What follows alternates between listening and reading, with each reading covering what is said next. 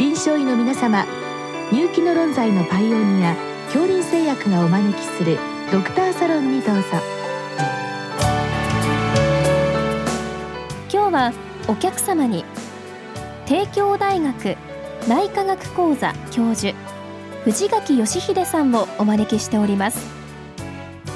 サロンドクターは防衛医科大学校教授池脇勝則さんです。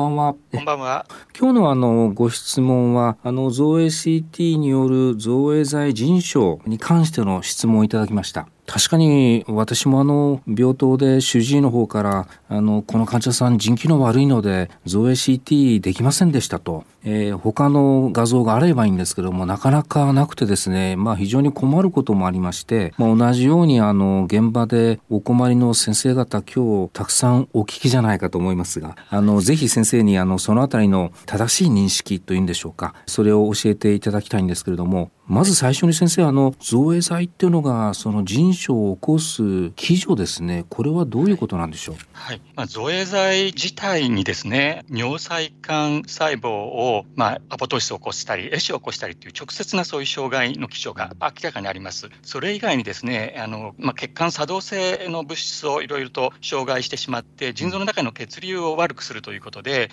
うん、あの子宮体の血流が悪くなって活性酸素が出てそれがさらに増悪をさせるなんていうことが大きな基本的な基準になっております。まあ、最近ですね、脱水が起こると尿細管細胞が非常に造影剤を取り組みやすくなってしまって、さらに悪さをしてるんじゃないかというような動物実験も出ておりますね。そういうようなことで障害が起こるということが分かっております。まあ確かに用土の造影剤っていうのはまあ腎毒性があるということはまあはっきりしていて、ね、ということなんですね。はい、で、まああの先ほど私が紹介したように、まあ腎症があるからもう造影 CT ダメだなっていうふうに、もう鼻からですね、造影 CT もやれないっていうふうに思ってしまうぐらい、なんて言うんでしょう、その造影剤腎症に対しての、うん、恐怖心が多分現場の方には少なからずあるように思うんですが、はいはい、ただ、あの、今日のご質問にもあるんですけれども、実際のリスクというのは、それほどでもないということが分かってきたんでしょうか？そうですね、あのまあ、10年ぐらい前までですね、GFR という概念があんまり浸透してない時期では、血石クレアチニン値が2ミリグラムパーデシリットル以上では、まあ、ゾエザ腎症が高頻度で発生するから、ゾエ CT を含めてまあ避けられてきたと、あの近畿じゃないかとまであの言われた時期があったんですね。えええ。ですからまあ今、それを踏襲してるとすると、その辺の腎機能の方はもうゾエ CT もやらないっていうような先生たちもおられるかと思うんですね。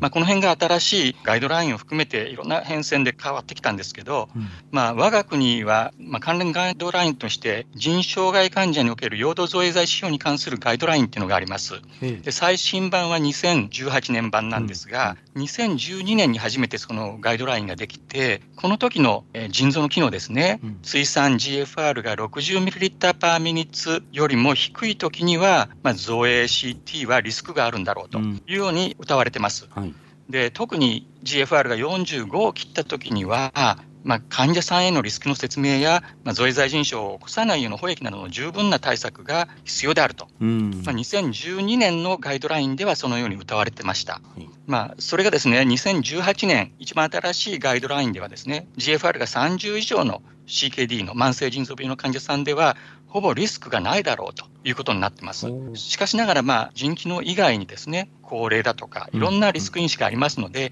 その辺を加味して対処が必要であるとは謳われています。一方で、GFR が30未満の慢性腎臓病の方には、やはりリスクがあると考えて、患者さんへの説明及び適切な予防策を講じることが、まあ、推奨されているというわけですね。これ先生、あの、2012年から2018年、えー、まあ、EGFR だと思いますけれども、まあ、60、45が30まででこう落ちてきたのは、やっぱりその30以上だったら大丈夫というようなそういうなんか臨床のエビデンスが出てきたからなんでしょうか？はいそうなんですね。あの、まあ、改定されてきた理由として2つあって、今のその GFR というのが広く認識されて、うん、まあ、スタディにも人機能別のリスクの層別化っていう形があの極めて簡単にできるようになってきたことが一つですね。うんうん、えー、もう一つは、従来、この造影剤腎症に関するコントロールスタディがありませんでした。えー、しかしながら、ここ10年間に後ろ向きの研究ではありますけど、まあ、造影剤を使う造影 CT 群と、使わない、まあ、非造影 CT 群をコントロールに置いた傾向スコアマッチング解析での、まあ、患者背景を揃えたスタディの報告が多数なされました。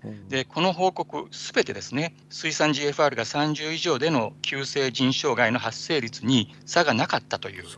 結果だったんです。で一部の報告では GFR が30未満でも差がないという報告まであったんです。しかしながらですね、まあ、この GFR が30未満というのは、あまりあの症例数がないんですね、まあ、やっぱり避けてくるという、スタディでも少ないということが、まあ、弱点の一つでもありますし、予防を講じたかどうかっていうこともあまり考えられてないというような背景から、一応2018年のガイドラインでは、GFR30 未満はやはりリスクとして考えて、予防策を講じましょうということになっています。私先生、何の根拠もなく先生のお伺いするのは、こういう造影剤に対する、まあ、人体の影響っていうのは、これ先生、あの、日本人でもそうじゃなくても、基本同じというふうに考えてよろしいんでしょうか？そうですね。あの、それは同じと考えていいと思います。もう一つあのお話しておかないといけないのは、ええ、今は静脈経由の造影 CT の話なんですね。はいはい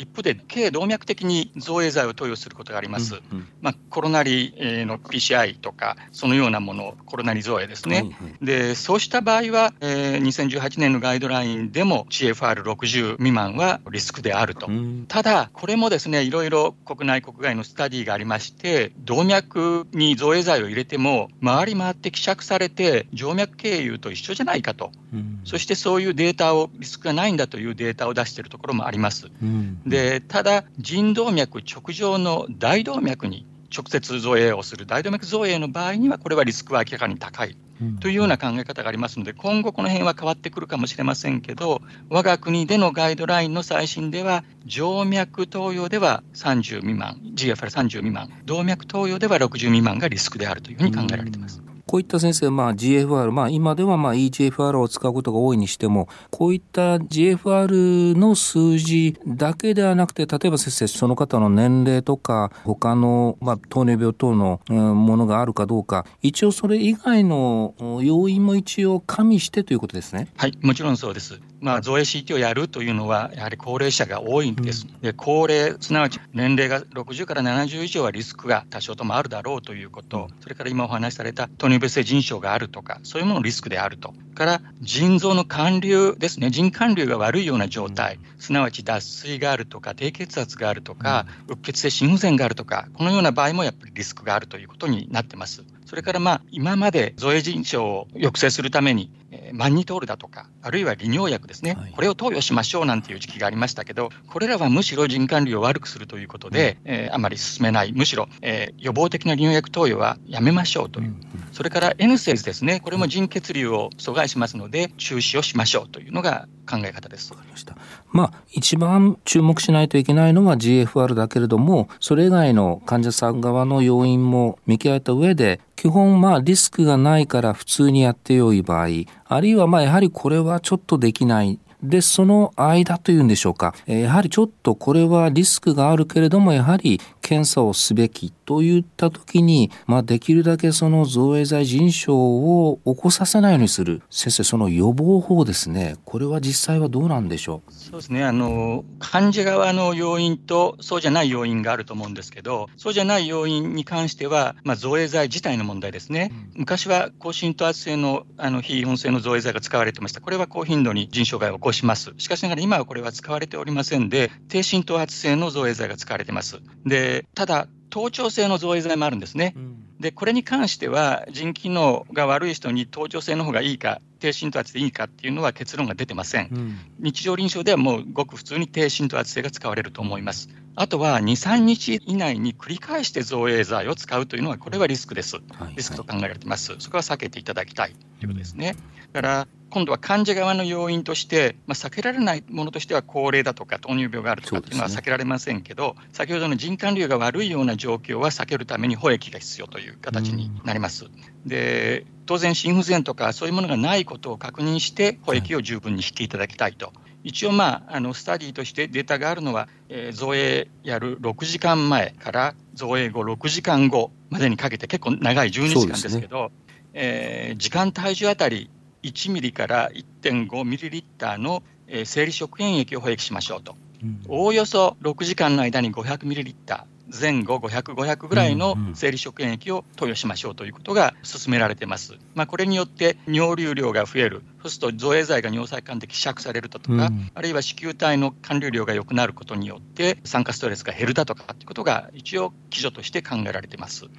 ん、もう一つですね、あの時間がない、緊急的に PCR をやらないといけないとか、はいはい、そういうことがあります。そういう時には生理食塩水を6時間投与することはできませんので、1時間ぐらい前から炭酸水素ナトリウム液を投与しましょうと、まあ、これは日本では125メックパーリッターぐらいの濃度の、えー、炭酸水素ナトリウム液があります、これを使用することになるんですけど、1時間前から約時間体重あたり3ミリリッターぐらいの投与、うん、あとは造影後に6時間、1ミリリッターパーキログラムあたりの投与という形で一応進められております、ね、ですか。生殖というのは私もあらかじめあの情報は知りました。先生メイロンを使うっていうのはおしっこを例えばアルカリ化することもいいっていうことなんでしょうか？それとあとはボリュームを増やすということですね。でここであの蘇生の時のですね7%のメールを使うとこれは危ないことになってしまって事故があの報告されてますので、ええ、あの 1.26%152 メックのものがありますのでこれを使うという。ですね。わかりました。そうしますと、まあ、患者さんの GFR を中心にして、さまざまな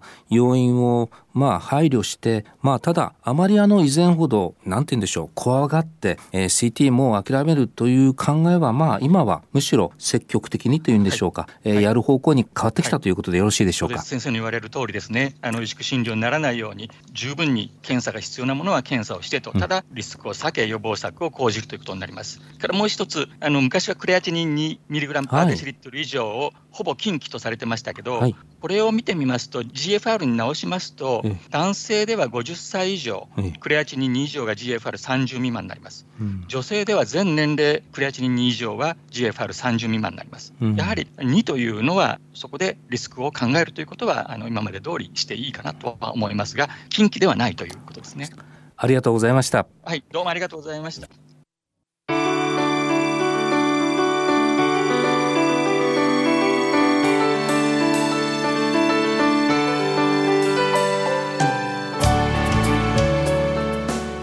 お客様は帝京大学内科学講座教授藤垣義秀さん。サロンドクターは防衛医科大学校教授池脇勝則さんでした。